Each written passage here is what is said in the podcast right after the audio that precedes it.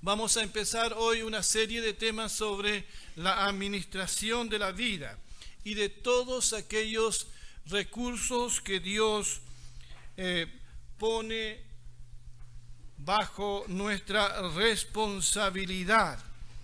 Es un tema amplio y tiene varias aristas. Yo no sé si usted se considera un buen administrador de los recursos que Dios le ha entregado. Partamos diciendo algo que ya sabemos, pero que es necesario que recordemos.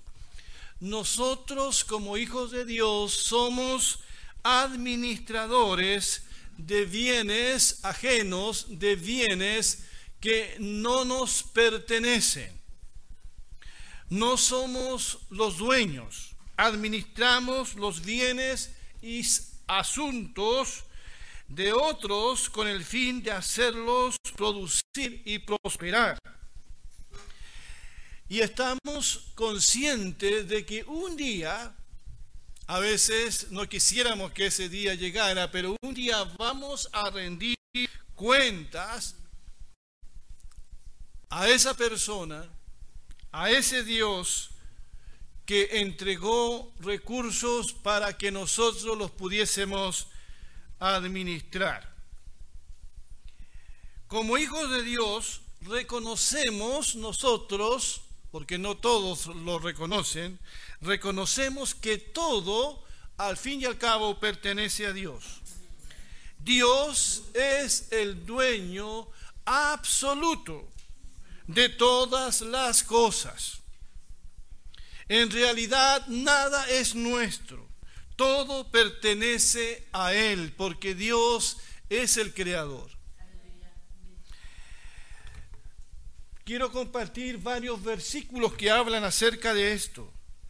Dice el conocido Salmo 24, del Señor, dice, es la tierra y todo cuanto hay en ella, el mundo y cuanto lo habitan el Salmo 57, 50 dice, el Señor dice, escucha pueblo mío, que voy a hablar. Israel, voy a testificar contra ti.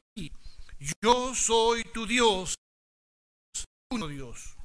No necesito becerros de tu establo, ni machos cabríos de tus apriscos, pues míos son los animales del bosque, y mío también el ganado de los cerros, Conozco las aves de las alturas, todas las bestias del campo son mías. Si yo tuviera hambre, no te lo diría a ti, pues mío es el mundo y todo lo que contiene. Dice el Salmo 89, tuyos son los cielos, tuya también la tierra, el mundo y su plenitud, tú la fundaste.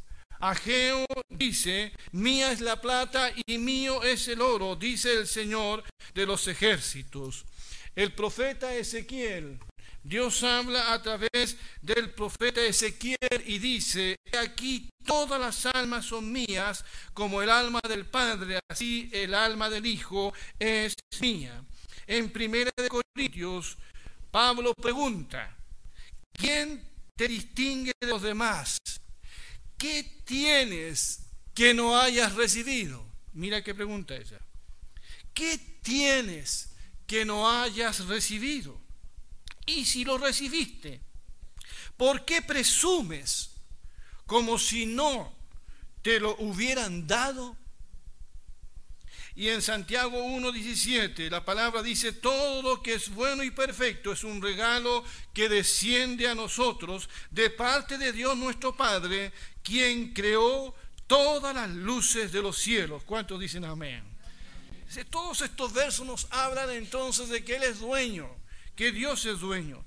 Y por eso la iglesia de Jerusalén entendió lo siguiente, y ninguno decía ser suyo propio nada de lo que poseía. Así que cuando nosotros decimos yo soy dueño de esto, soy dueño de lo otro, es en un sentido muy relativo. Porque hoy podemos tener una cosa y una catástrofe nos quita todo. Una enfermedad nos puede llevar a la pobreza. Así que somos dueños relativamente. Dios es el dueño absoluto. A veces con mucha soberbia decimos mi empresa, mi emprendimiento, mi casa, mis hijos. Otros dicen, es mi vida. ¿Y qué? Pero no es así. No es así. El Génesis comienza diciendo, en el principio creó Dios el cielo y la tierra. Más adelante dice que Dios puso al hombre como administrador de todo lo creado. Ya vamos a hablar el domingo cómo el hombre ha sido un pésimo administrador de la creación de Dios. Pero en vista de todo lo anterior se nos pide, y de antes lo leíamos, se nos pide que nosotros como administradores seamos hallados fieles. Fieles. Un día seremos juzgados por esto. Y por lo tanto tú y yo debemos procurar ser fieles mayordomos de todo lo que Dios ha puesto en nuestras manos para administrar.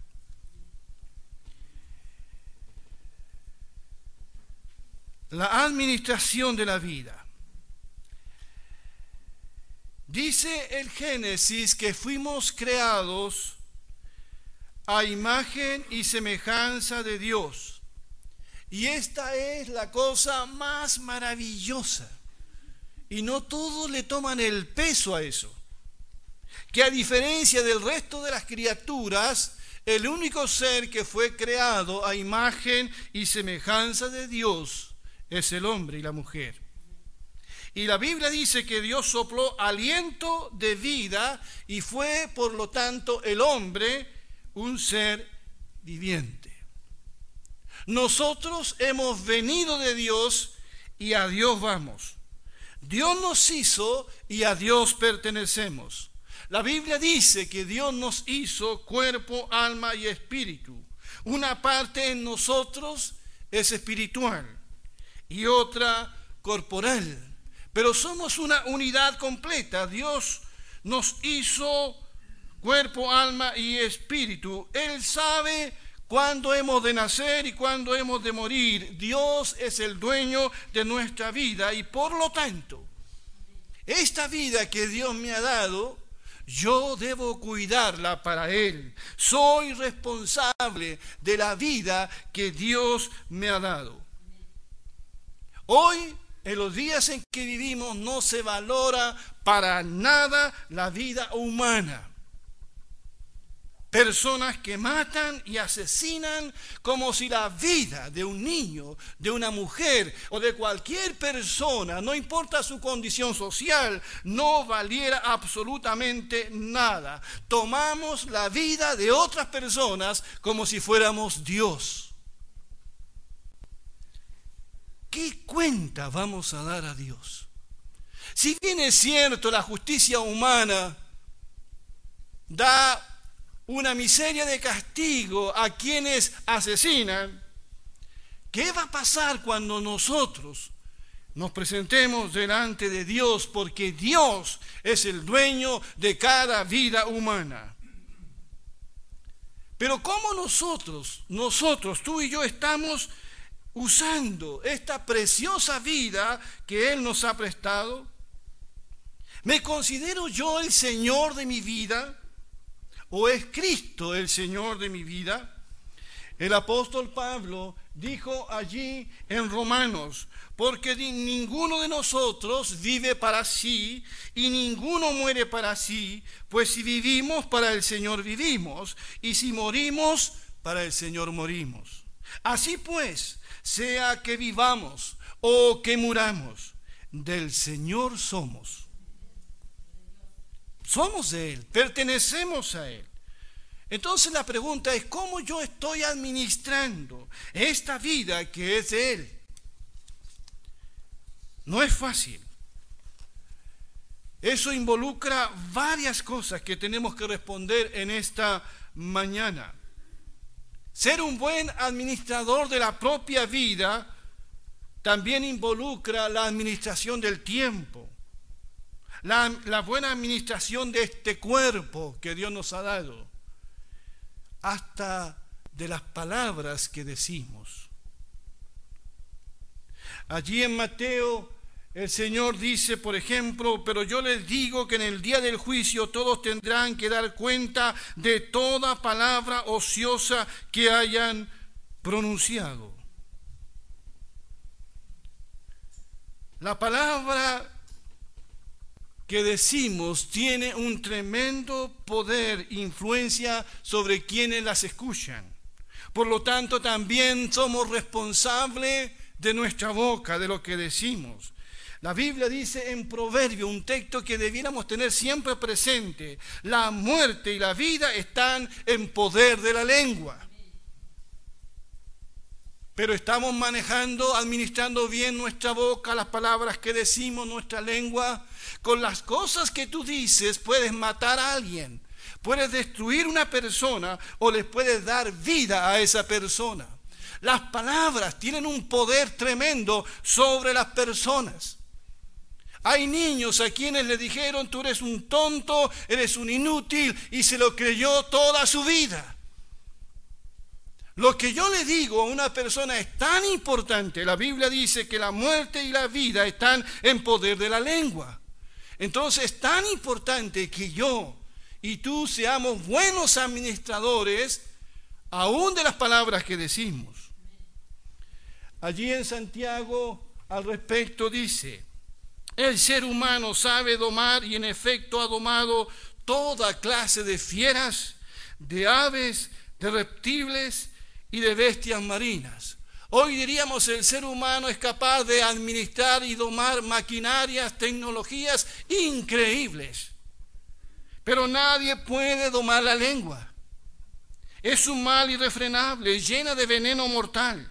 Con la lengua bendecimos a nuestro Señor y Padre y con ella maldecimos a las personas creadas a imagen de Dios.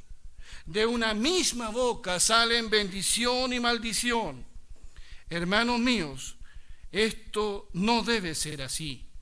¿Puede acaso brotar de una misma fuente agua dulce y salada? Si tú crees y yo creo que no vamos a dar cuenta a Dios de lo que hemos dicho, estamos muy equivocados. Vamos a tener que responder a Dios de toda palabra ociosa, de toda palabra vana, de toda palabra que no edifica, de toda palabra que no bendice. Vamos a tener que dar cuenta a Dios. Así que mucho cuidado con las cosas que decimos con las cosas que escribimos, porque somos responsables. Somos responsables.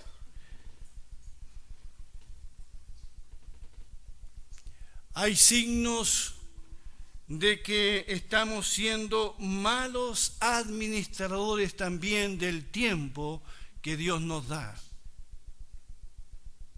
Hay mucha gente estresada y viviendo al límite de sus fuerzas, haciendo más de lo que tiene que hacer.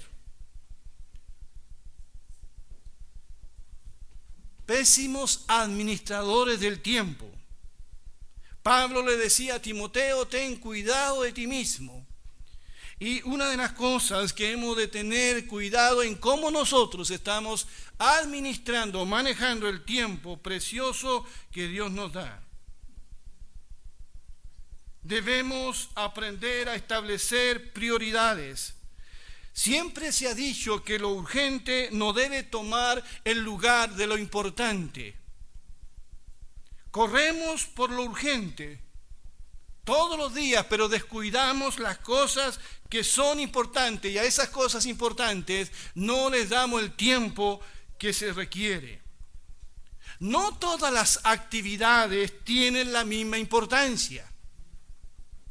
Y debiéramos preguntarnos de qué está llena mi agenda, de qué está llena mi semana, de qué está llena el mes, el año, en qué se nos va la vida, en qué se nos va cada día. Todos tenemos un estilo de vida que conviene analizar constantemente. ¿A qué le estoy dedicando más tiempo? Quizás es el momento entonces de hacernos un examen. Leí en esta semana que si pensamos en un promedio de vida de 80 años, ojalá lleguemos a los 80 años, ¿verdad? Dicen que entre 25 y 27 años de esos 80 años uno lo pasa durmiendo. Bueno, algunos duermen más, otros duermen menos. Entre 6 y 7 años comiendo, algunos más.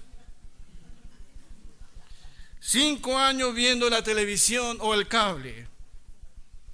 3 años pegado al teléfono o celular un año leyendo, muy poco leemos, ¿eh? Tres años conduciendo. De esos 80, 10 años trabajando. Dos años comprando. Y a veces comprando cosas que no necesitamos, pero en fin. Y nueve a 10 años en redes sociales. Siempre nos estamos quejando de que nos falta el tiempo. ¿Por qué la semana no tiene ocho días, verdad? ¿Por qué el día no tiene más horas? Pero ¿cuál es realmente el problema? El problema tiene que ver con la administración del tiempo que Dios nos da. Por eso Pablo dice, tengan cuidado de cómo se comportan. Vivan como gente que piensa lo que hace y no como tontos. Me gustó esa versión porque dijo tonto. Porque así somos. Otra versión dice necio, pero pensamos, ¿qué es lo que es un necio? Bueno, un necio es un tonto. ¿Ya? Porque a veces actuamos así. Dice, aprovechen cada oportunidad que tengan de hacer el bien porque estamos viviendo tiempos muy malos. Y dice Eclesiastés 8.6, para todo lo que quisierais hay tiempo. Entonces, ¿por qué a mí me falta el tiempo?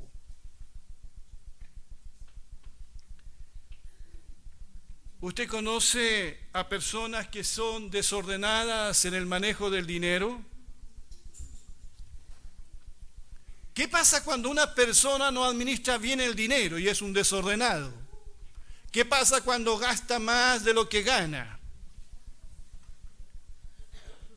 ¿Cuáles son los resultados?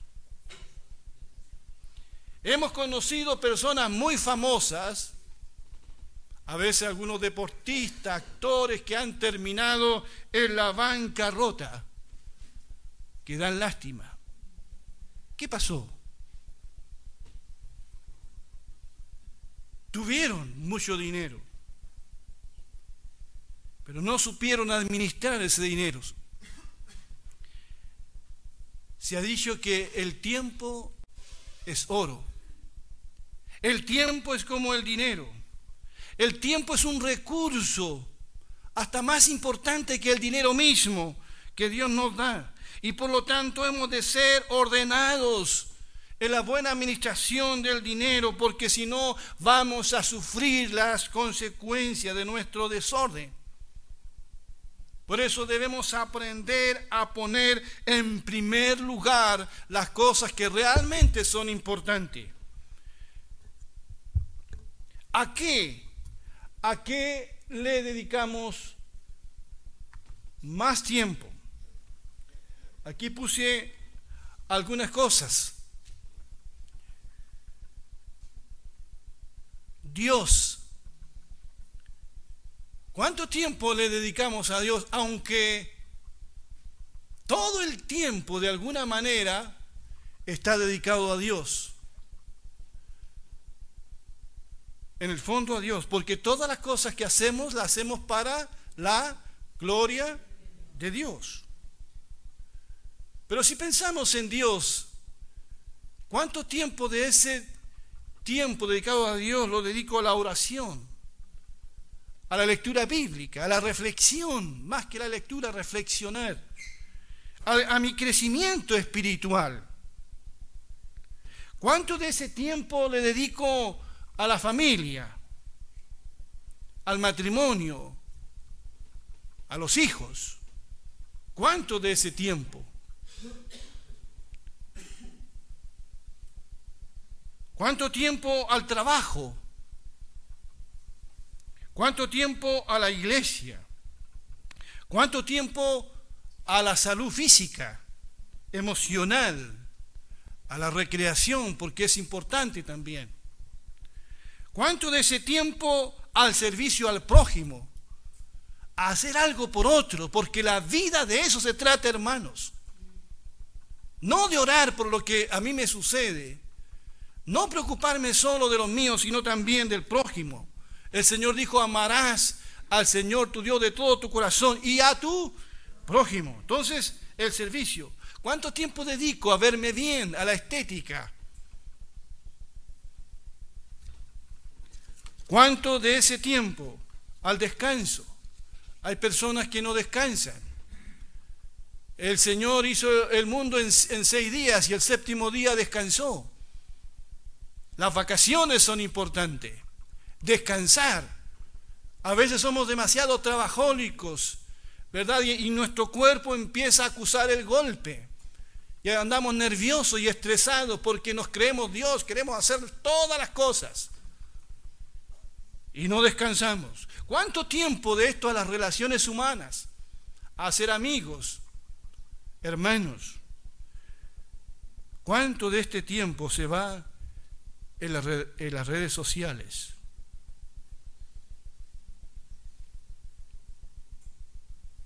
Usted pudiese agregar otras cosas más allí.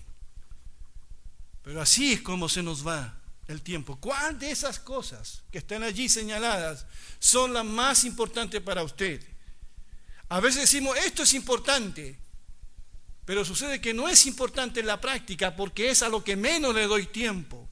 Yo puedo decir, mi familia es importante, pero en la práctica es, es lo más importante.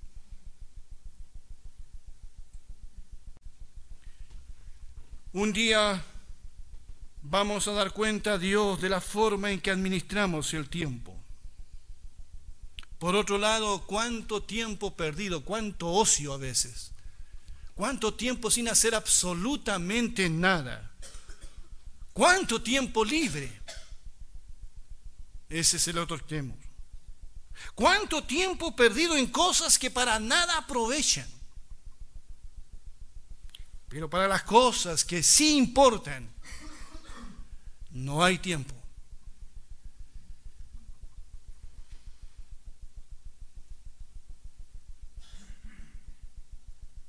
La administración de la vida tiene que ver con las palabras que digo, tiene que ver con esta vida preciosa que, Dios me da, tiene que ver con el tiempo, pero también tiene que ver con la administración de mi cuerpo. Dice la palabra de Dios al respecto. ¿Acaso no saben que su cuerpo es templo del Espíritu Santo, quien está en ustedes y que han recibido de parte de Dios? Ustedes no son sus propios dueños, fueron comprados por un precio, por tanto honren con su cuerpo a Dios. Hoy hay personas que con orgullo dicen eso, esto es mi cuerpo, yo hago lo que quiero con mi cuerpo. Pero la Biblia dice que aún nuestro cuerpo debe honrar y glorificar al Señor. ¿Cuántos dicen amén? Aún nuestro cuerpo es templo del Espíritu Santo. El cuerpo, este cuerpo. Nosotros hay un sector de la iglesia cristiana evangélica que, piensa que lo único que vale aquí es el alma y el espíritu, que este cuerpo se va a ir al polvo. Este cuerpo es un instrumento de Dios. Y debo darle un buen uso también. Somos llamados, ¿verdad?, a huir de los pecados sexuales, son, son, somos llamados a huir de la borrachera porque somos templo del Espíritu Santo. Una querida hermana que recuerdo hace muchos años me escuchó hablar acerca de que somos templo del Espíritu Santo. Ella tenía era adicta al cigarrillo y cuando escuchó eso dijo, en el nombre del Señor, yo dejo de fumar. Porque se dio cuenta que ella era templo del Espíritu Santo y su cuerpo era responsable ella de cuidarlo. Hay personas que son jóvenes, pero se ven como viejos porque han abusado de sus cuerpos.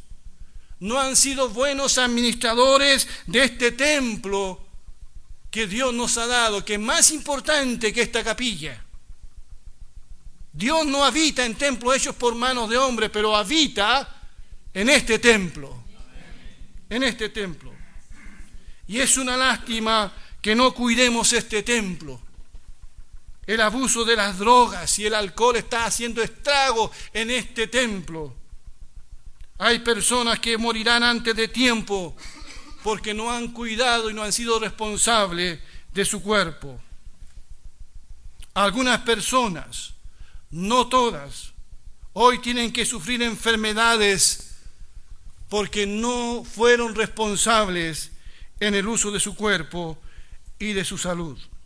Por eso el apóstol Pablo allí en Romanos, en el capítulo 12, 1 al 3, dice, por lo tanto, hermanos, tomando en cuenta la misericordia de Dios, les ruego que cada uno de ustedes en adoración espiritual ofrezca su cuerpo como sacrificio vivo, santo y agradable a Dios. No se amolden al mundo actual, sino sean transformados por mediante la renovación de su mente. Así podrán comprobar cuál es la voluntad de Dios, buena, agradable y perfecta. Aquí se nos pide consagrar nuestros cuerpos al Señor, pero también se nos habla de la renovación de nuestra mente. Qué importante es administrar aún la mente. Toda tentación viene y parte de allí. Nuestros pensamientos controlan lo que somos, controlan nuestra vida. Somos lo que somos aquí. Y nuestros pensamientos nos llevarán por buen camino o mal camino. La mente es como un campo de batalla. La lucha es muy grande aquí. Por eso nos cansamos mentalmente. Hay una lucha en nuestro cerebro constantemente. Pablo dijo, miserable de mí. Y esta lucha nos agota. Pero debemos dar la batalla, porque si permitimos que nuestra mente se llene de cosas que no corresponden, vamos a terminar mal debemos enfocar nuestra mente en cosas que son correctas, llenarla de la palabra del Señor. Cuando estudiábamos el libro de Filipenses, en el capítulo 4.8, estuvimos hablando de este verso que dice, concéntrense en todo lo que es verdadero. Tiene que ver con la mente, concentrarse en todo lo que es verdadero, todo lo que es honorable, todo lo justo todo lo puro, no lo impuro, todo lo bello, no lo sucio, todo lo admirable. Piensen en cosas excelentes y dignas de alabanza. Es tan importante entonces administrar también nuestra mente. La administración de la vida y algo más ya estamos terminando. Hermanos y amigos, somos responsables de la vida que Dios nos ha entregado entonces. Somos responsables del correcto y responsable uso del tiempo, del cuerpo, de nuestras palabras y de nuestra mente. Somos los gerentes de los recursos que Dios ha puesto en nuestras manos cuando tengamos que presentarnos ante Dios en ese día que será inevitable. ¿Cómo seré yo hallado? ¿Cómo serás tú hallada? ¿Como un buen o mal administrador de las cosas que hemos visto en esta mañana? ¿Sentimos que hemos invertido bien nuestra vida o la estamos despilfarrando? Como se despilfarra a veces una herencia Pero esta vida, esta vida no tiene precio. Hermanos y hermanas, esto es serio. Pongamos atención a esto y que Dios nos ayude. Vamos a ponernos de pie, por favor.